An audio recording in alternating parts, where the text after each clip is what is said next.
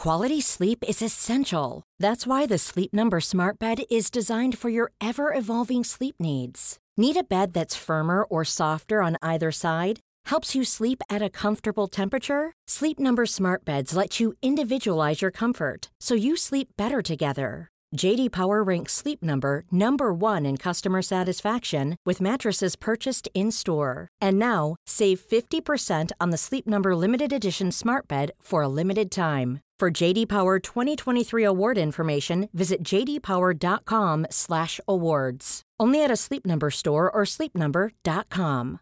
Ready to pop the question? The jewelers at BlueNile.com have got sparkle down to a science with beautiful lab-grown diamonds worthy of your most brilliant moments. Their lab-grown diamonds are independently graded and guaranteed identical to natural diamonds, and they're ready to ship to your door. Go to BlueNile.com and use promo code LISTEN to get $50 off your purchase of $500 or more. That's code LISTEN at BlueNile.com for $50 off. BlueNile.com code LISTEN. Hey, I'm Ryan Reynolds. Recently, I asked Mint Mobile's legal team if big wireless companies are allowed to raise prices due to inflation. They said yes. And then when I asked if raising prices technically violates those onerous two year contracts, they said, What the f are you talking about, you insane Hollywood ass?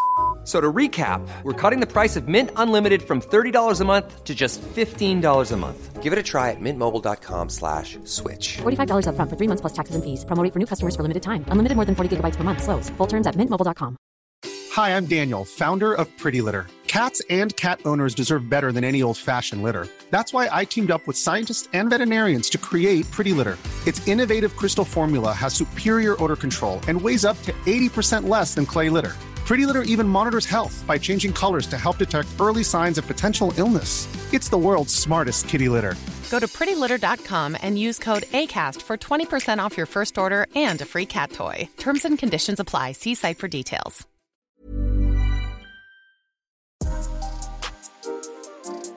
Welcome to Upfront. I'm Chloe Morgan. And I'm Rachel O'Sullivan. The mentality monsters have done it again. Chelsea beat Manchester United to win their third straight FA Cup. I'm not crying. You are. On today's show, we pick the game apart and discuss the consequences for both these fantastic sides in seasons to come. But for now, all eyes are on this weekend in the WSL.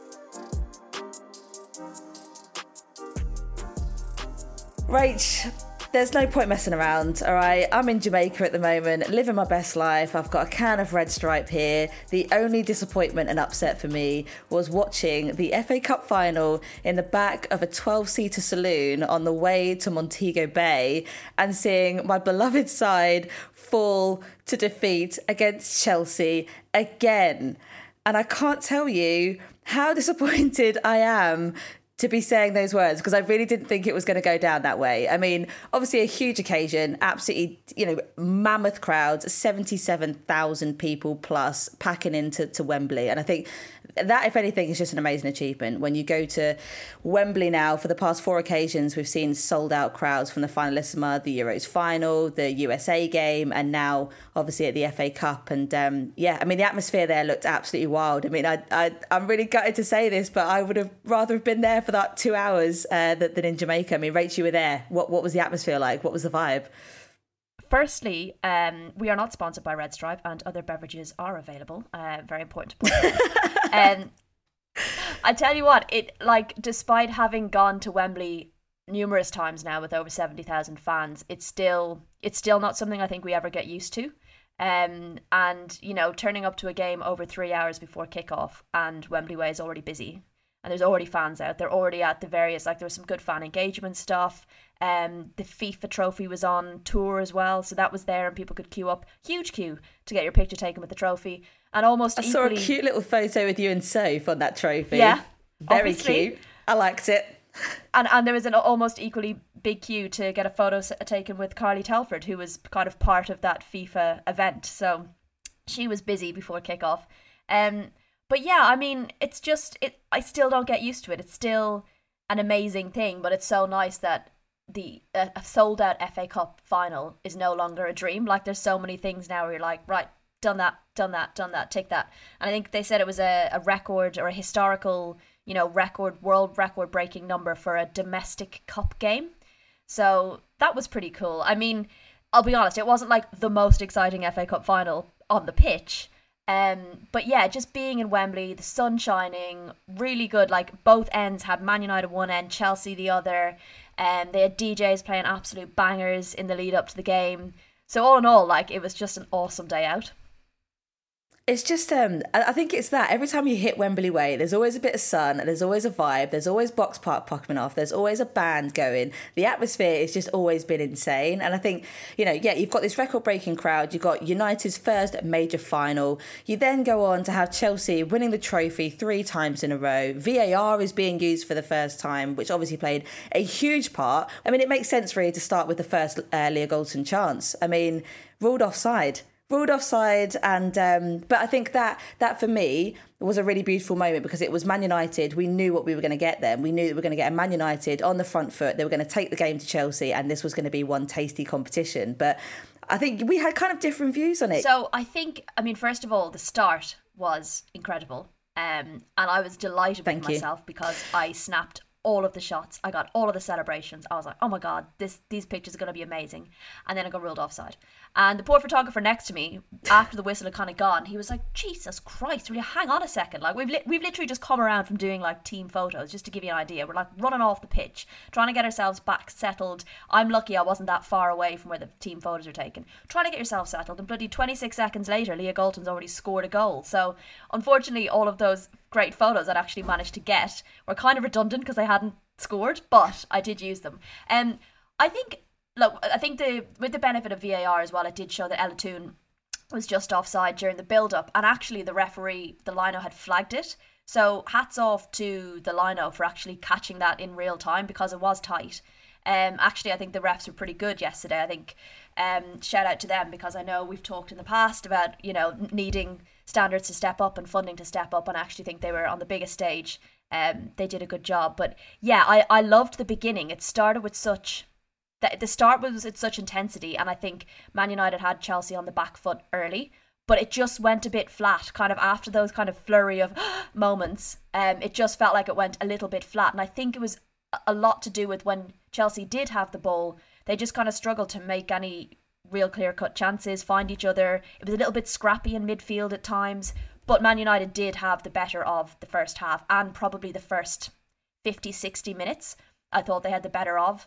And it just goes to show those the fine margins. It's it's so like symbolic that that goal was, was ruled offside by inches. You know, we've talked about that before. And uh, yeah, I've heard a lot of comments and seen a lot of comments for Man United saying it was literally a matter of inches. Um, but yeah, I just felt like I, we were all kind of chatting about it during the game. It just felt a little bit flat because it was almost like, damn, we didn't get that chance. And then both sides were kind of like a little bit of back and forth. I think Chelsea were happy to let Man United have possession, let them kind of feel them out a little bit. Um, but yeah, I think maybe because it wasn't a case of both sides playing really well and battling, it was a little bit more of Chelsea just kind of sitting back a little bit, were a little bit scrappy when they were in possession. Um, and then United kind of struggling to carve out too many more really clear chances. So maybe that's why, for me, it just felt a little bit flatter. Well, I'm going to set out my case for why I thought it was a fantastic first half. Um, I think um, I we've done this before, the whole case setup, and I know that I'm going to win, so um, it, You're it a lawyer, is what it is. Um, but uh, well, an ex-lawyer, so yeah, that those days are behind me now.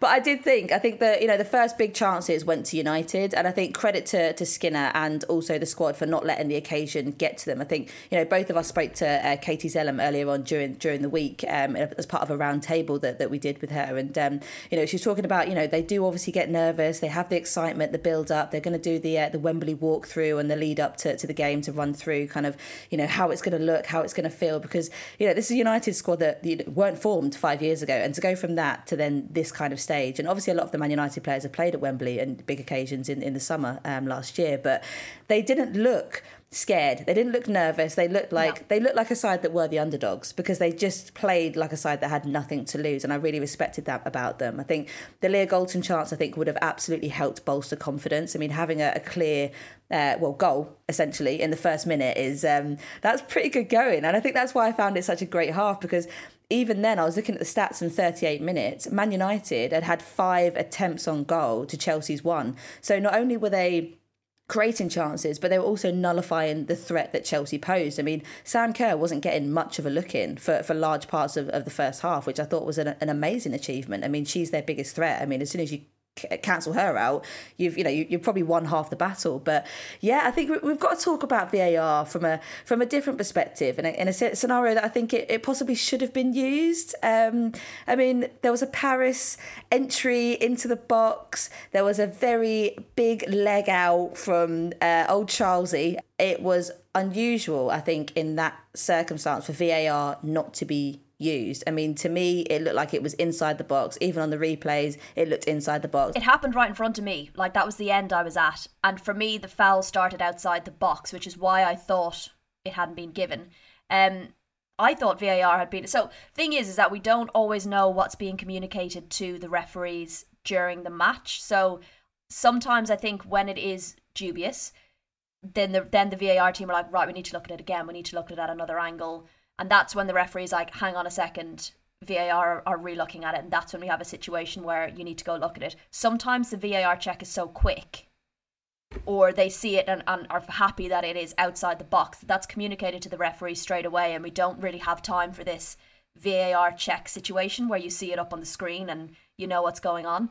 Um, so part of me wonders if maybe that that happened. But do you not think it's almost worth like VAR is being used for the first time in the final, and you just think, do you want to get your money's worth? Like, let's do like an Arsenal Wolfsburg type situation where we just chuck VAR at everything. Like, just might as well, really. But I think we've also got to give a massive shout out to the goalkeepers as well. I mean, Mary Earps pulling off an absolute worldy of a save. Like the footwork that she had to do to get back from it was a, a Lauren James looping header that looked like it was just about to creep in uh, at the uh, at the at the far post, and then all of a sudden, Mary Earps out of nowhere just superwoman's it, knocks it onto the post and it goes out. And I just um, credit to her. But then also at the other end, I mean, Oh, Ann-Katrin Berger. I mean, there was a cheeky little deflected ball, and she's moved her feet as well to try and get in line with it, and it's kind of deflected out. And she's the the, the reaction speed on on getting that ball out, I thought was absolutely incredible. So credit and shout out to the goalkeepers. I have to for goalkeeper that, union. That situation was one of those chaos moments where the ball kind of pinged around, like there were players on the floor. Maya Le Tissier and Eriksson were in a heap on the ground. The ball was stuck under Millie Turner's feet. She was trying to get it out, and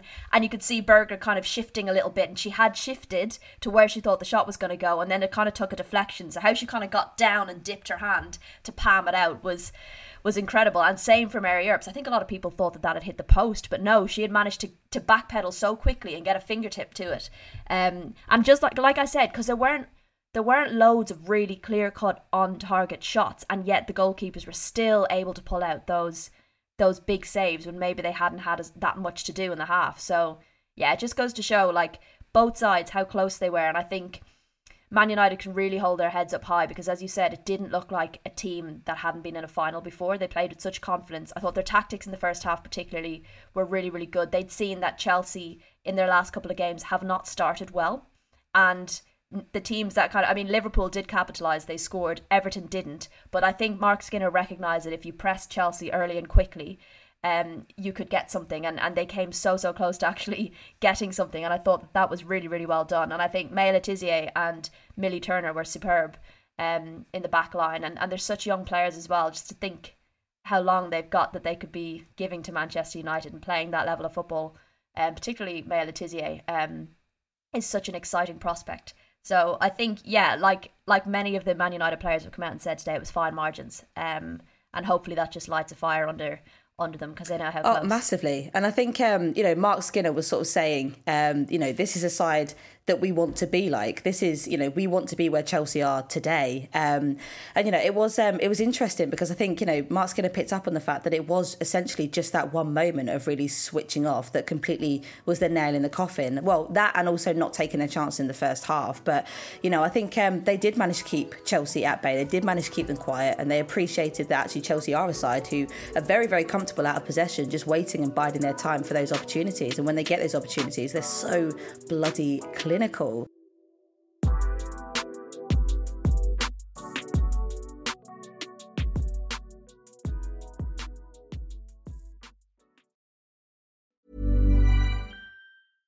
This is Paige, the co-host of Giggly Squad, and I want to tell you about a company that I've been loving, Olive and June. Olive and June gives you everything that you need for a salon quality manicure in one box. And if you break it down, it really comes out to $2 a manicure, which is absolutely insane. It's also so easy to get salon worthy nails at home with Olive and June. The difference between how your nails used to look when you did them yourself and now with the Mani system is a complete game changer. The best thing about Olive and June too is it's a quick dry, dries in about one minute, lasts for five days, and full coverage in up to one to two coats. Visit oliveandjune.com slash perfect Mani 20 for 20% off your first system. That's oliveandjune.com slash perfect Mani 20 for 20% off your first system system.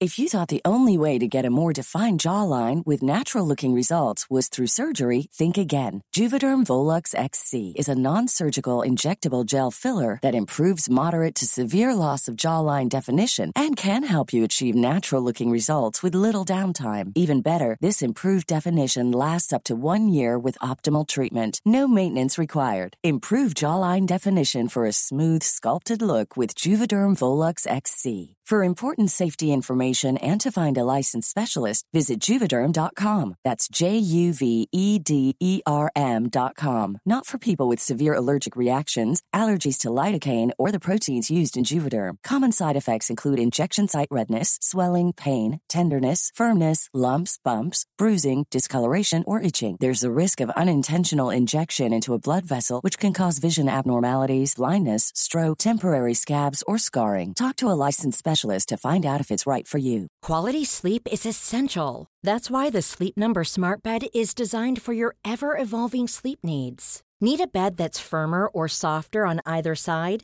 Helps you sleep at a comfortable temperature? Sleep Number Smart Beds let you individualize your comfort so you sleep better together. JD Power ranks Sleep Number number 1 in customer satisfaction with mattresses purchased in-store. And now, save 50% on the Sleep Number limited edition Smart Bed for a limited time. For JD Power 2023 award information, visit jdpower.com/awards. Only at a Sleep Number store or sleepnumber.com.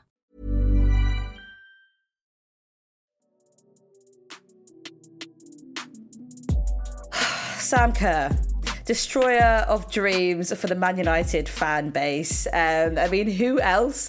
Who else? If you could have put your house, your car, your whatever, whatever valuable possession that you have, you would put it on Sam Kerr to have been the the match winning decider of this game. And who else but Harder on the assist? And who else before that assist? Reiten. I mean, out of the three players that you would have in, that you would have put any kind of prediction on, it would have been them three. And um, what a goal it was. I mean, it was a switch off. Sam Kerr for the tap in at, at the back post from a beautiful uh, Pernille Harder delivery. I mean, Rach, you were there. I mean, the explosion in the Chelsea crowd was it was horrible and heartbreaking for me to watch. But I'm assuming the the wave of blue across the uh, the stadium must have been a beautiful sight. Yeah, and I think you know I know we were saying that it was one moment. I mean, when Pernille Harder came on, it was a game changer. They they shifted their format slightly so that she could be more give more support to Sam Kerr. I don't think they were getting the same kind of creative passing in midfield that they needed. Um, and Sam Kerr wasn't getting any service. I think she had like nine touches in the first half, which is a testament to how well Millie Turner and Maya Le Tissier handled her. Um, but equally, a player like Sam Kerr only needs one moment. Um, and she's a big game player and she scores in the important moments. And she loves scoring in, in FA Cup finals and she loves scoring against Manchester United. So put them all together. Um, but yeah, I think, you know, obviously credit to her for scoring the goal. Uh, you know, she's the kind of player Chelsea need in those moments. But Pernille Harder, I thought when she came on, looked so dangerous. She had a chance herself. Um, that was passed in from Sam Kerr and was just slightly behind her, and she couldn't get enough power on the on the shot, and, and Mary Earps was able to serve. She had a couple of opportunities actually Harder, um, so she did look the most dangerous, and it's no real surprise that that the goal kind of came through her. Um, but my God, yeah, the, I the Chelsea fans behind me. Um, I kind of saw it happening in slow motion. I got the shot of, of Sam Kerr through the net, and then Pernille Harder was running backwards, kind of beckoning to Sam Kerr. So I followed her, and then I was like, "Where is Sam?" And realized she was doing a bloody backflip, um, which most of us missed because there were so many players around. And the key, amazing, iconic shot was um, got from some of the club photographers on the side. There's some brilliant photos floating around. But uh, yeah, she pulled out the the backflip, and it was a, a moment worthy of that kind of um, celebration. But I do hope she stops doing it now ahead of the World Cup. Um, but yeah, it was you could see how much it meant to Chelsea. They knew, like Emma Hayes said, it was a grind. They knew how hard and how deep they were going to have to dig to beat this Manchester United side, and you could see from every player how much that goal meant to them. Um, so yeah, I think it was it was a pretty special moment. Well, I think um, I mean we've got to talk about the uh, the tactics that kind of came through from the the second half. I think it was very much a kind of game that was won almost by the substitutions that both sides had. I mean, you know, you brought, had Williams coming on for, for Parris, which I thought was a really good choice. I mean, not, that's not to say that I didn't think Parris was doing well. She was definitely causing a threat on the wings, but I think when Williams came on, it brought that extra layer of physicality. I mean, within seconds, she'd already like bodied Cuthbert to the ground to kind of show a bit more of an, an aggressive attacking mentality there. So I thought that was a really good choice for me. And then I think, obviously, after the goal had gone in, it felt like you know, Hayes's biggest priority then was kind of battling down the hatches, just making sure that they were defensively going to be robust because, you know, you're only 1 nil up. Anything could happen and anything could take you through to, to extra time. So, yeah, we had 72 minutes, Charles coming off for Carter, and then um, it was Buchanan, wasn't it? It was Lauren James coming mm-hmm. off for, for Buchanan in the uh, 88th minute as well. So it just felt like they were just throwing defensively. It was like a the, it was it was a classic part of the bus, and I think um, that that definitely shored them up. But I think the last 10 minutes, the last 10 15 minutes minutes of the uh, the second half, Man United found a they, they found sixth gear. It was incredible to kind of watch them not want to give this opportunity up to for it to be their first major tournament. I mean, the chances that they had, I think they were just so unlucky. But it was a little bit too little, too late. They could have done better in the first half, and I think the second half was um was uh yeah it was um pretty catastrophic for them in the end. I'll get over it. I'll get over it. I, I actually thought that like taking I was surprised he took Keats off because I thought she looked so bright and so energetic and I felt like that's what mm. Man United needed. So I was a little bit surprised that Rachel Williams came on so early actually. Um, and then yeah, as you touched on, the Pernille Harder. Oh, yeah, she normally comes Ingle, on as sort of like as a as an impact sub sort of yeah. later on. But I yeah, think the last um, five minutes. it was also Sophie Ingle, I think, that came on around the same time, and she she kind of dropped a little bit deeper with Erin Cuthbert. So while obviously Harder gave the attacking outlet and the the way that she was able to feed Sam Kerr, which Sam had been kind of lacking in the first half, Ingle equally was able to provide a little bit more defensive cover, and that was so important then when they did get the goal to have someone like that in the midfield to help kind of help them shore up a bit. Um, but yeah, I thought it, it all came down really to the substitutes, didn't it? Massively. Um, yeah, and I think, um, I mean, when we speak about Sam Kerr and the kind of impact that she has, I mean, when we talk about the substitutes coming on, it was definitely a case of, you know, the second half being that that was the integral feature. That was exactly where the game was won, essentially. Um, but yeah, I mean, going back to, to Sam Kerr, I mean, Rachel, we spoke a little bit about this before we jumped on the pod. I mean, apparently you've been getting a little bit of grief. Uh, Sam Kerr won the Football Writers Player of the Year award. Um, quite a few suggesting that it should have been Rachel Daly, given the goals, the mammoth amount of goals that she scored this season. But yeah, it does seem um, it does seem a little bit unusual. But then when you look at when it's, I think it's not the the qu- the quantity of goals that, that Sam Kerr scores, which is again amazing, but it is the it is when she does it. It is the the timing of the goals and the significance of every goal that she scores because they just seem to occur at moments where I know your back's against the wall, or you don't think they're going to pull it out of the bag for that one time that they never do. Um, but yeah, what's the grief that you've been getting, mate? What's what's happening? Why? Who's who's who's um who's bullying you? It's not that. It's, it's you know the typical fans that um you know if you say anything against their team, then you have no idea what you're talking about. Um, and it's funny because like we even said, obviously, absolutely love Sam Kerr. You know how much we love her, how amazing we think she is. But we just felt that this year maybe Bunny Shaw or um Rachel Daly deserved it for what they've done for the teams that they're in um, and the you know the goals. I know Rachel Daly and, and Aston Villa aren't second in the league, which is where Chelsea currently are. Um, but equally, they're they're punching massively above their weight and scoring goals in, in very important games for them as well. So it's not a slight on Sam Kerr. I mean, bloody hell, aren't we lucky to have so many good players in this league? It's incredible. Um, and we there used to be similar conversations around Vivianne Miedema when she was back at, at her best, banging in the goals, and then she'd have a season where she didn't score as many goals, and then everyone decided she was crap. Like, not saying Sam Kerr is crap. Sam Kerr's been like the key for Chelsea this season. We know that. Well, I mean, one person who wasn't mincing her words over all the praise that she heaped on Sam Kerr after the game was, of course, our beloved Emma Hayes. Um, she said Sam is willing to take responsibility in the big moments, and that she absolutely is. I mean, everyone was heaping praise on her afterwards, but also a lot of praise obviously went to, to Pernille Harder as well for for the uh, the impact that, that she created and, and obviously being a bit of a game changer. Um, but I think going forwards now, I mean, I was just listening to Alex Scott and what she was saying after the game about, you know, this is this is both two teams that we're expecting to get into more FA Cup finals, but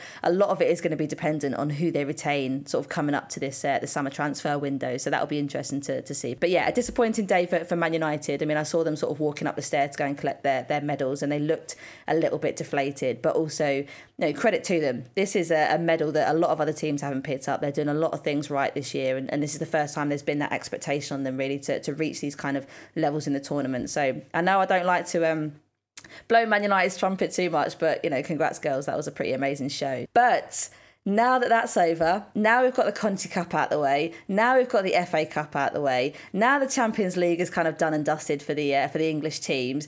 What have we got next? The WSL bloody title race, which has got so spicy, so unbelievably hot uh, in this weekend coming up. We've obviously got the big Man United derby. We've got Manchester United, Man City. Uh, we've also got the Chelsea Arsenal fixture as well. So this is where it, this is crunch time. This is the business end. This is do or die. Okay. And we were trying to work out all the different scenarios before we came on the pod about what could happen. Is it going to come down to the last fixture or is it, can it happen this weekend?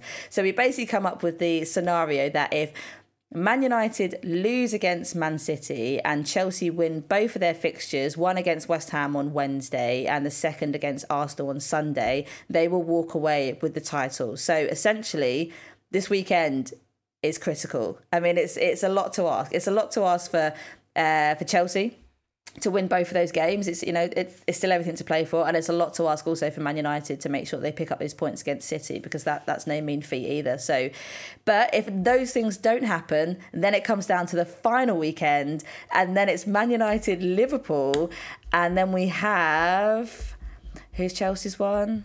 Reading. And Arsenal have Aston Villa and City have Everton. It is I mean, that's big. So, Rach, I'm going to throw to you for this bit because I think you had the Champions League bit down. Yeah, so Arsenal have a game midweek as well against Everton. If they win that, they will go above Man City on points, which means they could technically afford to lose to Chelsea. I mean, they'd have to win their last game against Aston Villa, but they could technically, like, losing against Chelsea at the weekend would not be catastrophic to their Champions League title, uh, Champions League hopes, because they have a much better goal difference on City. So yeah, there's a number of permutations out there. Um, but I don't think I don't think Champions League would necessarily. Oh, maybe it could be decided. Oh God, if I get into that, I think it would involve Arsenal losing twice and City beating Man United and something. um, but it just it is equally tasty. And then down the bottom of the table, you know, relegation could also be decided this weekend. I don't want any of it to be decided this weekend because we've had such an incredible season. I'd be so disappointed if it was decided the second last weekend. Like, just don't do that. But Leicester have West Ham. Spurs play Reading. Reading have to beat Spurs to be in with any hope of staying in the WSL. They have to beat them. But if Leicester beat West Ham, I think that might be it for Reading. What I'm thinking is that actually the tastiest game out of the rest of the fix the remaining fixtures could actually be Reading Chelsea if it comes down to that last weekend because Reading will be fighting for to be saved from the relegation and Chelsea will be fighting for the title. Why is it not just one team we're worrying about? There's like one, three. there's like five teams we have to think about of the the vari- six teams of the variations of what might happen. So um pardon our our poor mats if we have made any mistakes. But I think that's right. Well, if we're going to go to our, um, you know, our analogy of um, of the title race and, and where it's at to at the moment, I mean, I feel like we've got the two horses in the race, and it's going to come down to, I mean, those those two big fixtures, the Arsenal, Arsenal, Chelsea, Man City, Man United. I mean, Rach, how are you, how are you calling that? How do you think that's going to go down that weekend? Well, first of all, my analogy at the moment is you know those rodeo cowboys that are like riding a mad bull. Oh my, where is this thing, going? Right? I just oh, feel gosh. like there's just like a whole load of them in a ring, and they're all just bouncing around the place and no one knows what the hell is going on. That's my analogy at the moment because no one knows who's going to come out the gate first or who's going to be left last at this rate. Um, but I think part of me thinks the fact that Chelsea have a midweek game against West Ham allows them to get back into it quicker and put the FA Cup behind them before, let's be honest, a massive fixture against Arsenal. We know Chelsea Arsenal is always a massive fixture. So part of me thinks maybe it's better for them that they have the West Ham game to get going again. Mm-hmm. And part of me wonders then if for Man United coming off this loss where they were so close into what is possibly one of the biggest games of the season for them will be tricky. You know, they have to put those demons to bed. They have to forget about the disappointment. And they were so disappointed. Like Marc Skinner looked angry post match. I mean, I heard he threw his medal on the ground when he came down, down back down to the no. pitch. You know, yeah. No. So I feel like mentally they need to get their heads together now and try and put that behind them. And I know that's not easy because they have such. This is such a huge game, this uh, Manchester derby for them. Um, so they'll really need to refocus, and it's another new experience for them. It's not something that they've necessarily experienced before. A being in a in a cup final, playing as well as they did, coming as close as they did, and having to go straight into a huge game that could potentially decide the title as well. So it's a lot for them, and it's a lot of new experiences. So that will be it's a, it's a very very tough one to call. Man City have had a bit more time to prep. That is not an answer to your question. I apologise. No, I mean I imagine that you'd be sitting on the fence. I didn't I didn't imagine that you'd be throwing in an analogy like that to confuse and and um, and baffle everyone. But here we are. It's been a it's been a season of analogies, some of which have gone astray. Um, but I think I mean some have landed, some have some have resonated with our audience. Um, but I think you know the Man United Man City game. I think is going to be an absolute beast. I think you know Man United going into that fixture know that they have everything riding on that game, and I think they've got the two hardest fixtures now because I think even though they're playing Liverpool on the Saturday afterwards on the 27th, I mean, Liverpool have just turned over Man City. And also, Man City will be aware of them needing to pick themselves back up and also how integral, how important those points are going to be in the Champions League fight. So, yeah, it's. um. It's going to be a big weekend. I mean, Rach, which game are you going to? Like, what's your what's your preference here? Where are you going to be? I'm being sent to Spurs Reading, so I'm going to have like two eyes on one eye on Man City, Man United, one eye on um, Arsenal, Chelsea, and then my third eye on the game that I'm actually at, uh, which is Spurs Reading. Um, so I that, mean, do you have enough laptops to cover all of those eyes? Do I have enough eyes, Chloe? That's the problem. But uh, yes. I, this is a, it's a huge game as well. This is a huge game at the other end of the table. So um, plenty to choose from this weekend. But that's where I'll be. What I'm, what I'm struggling to understand is how the FA are going to decide where this trophy is going uh, up and down the country because it could be. I mean, essentially, I suppose it could only be at Chelsea this weekend, the Chelsea Arsenal fixture. So the trophy could very well be at Kingsmeadow this weekend. And do I want to see Chelsea? They'll have a it? fake one. They'll have no, a fake one for the last weekend if it goes to that. They'll have a, a, a fake one somewhere and a real one somewhere, and no one will know which one's which. Amazing. Well, it could be a very spicy weekend. Everything could be to play for on Sunday. We will definitely update you and run you through everything that's happened with the title race uh, next week. Thank you so much for listening to today's episode of Upfront. I'm Chloe Morgan in Jamaica. If you've got any question for us before then, please tweet us at Football Ramble. Rach is at Girls on the Ball. I am at Morgie underscore nine. See you soon.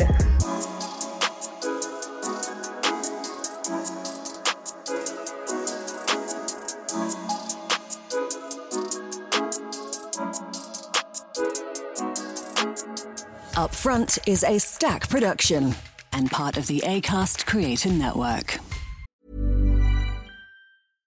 Hi, I'm Daniel, founder of PrettyLitter. Cats and cat owners deserve better than any old fashioned litter. That's why I teamed up with scientists and veterinarians to create PrettyLitter. Its innovative crystal formula has superior odor control and weighs up to 80% less than clay litter. PrettyLitter even monitors health by changing colors to help detect early signs of potential illness. It's the world's smartest kitty litter.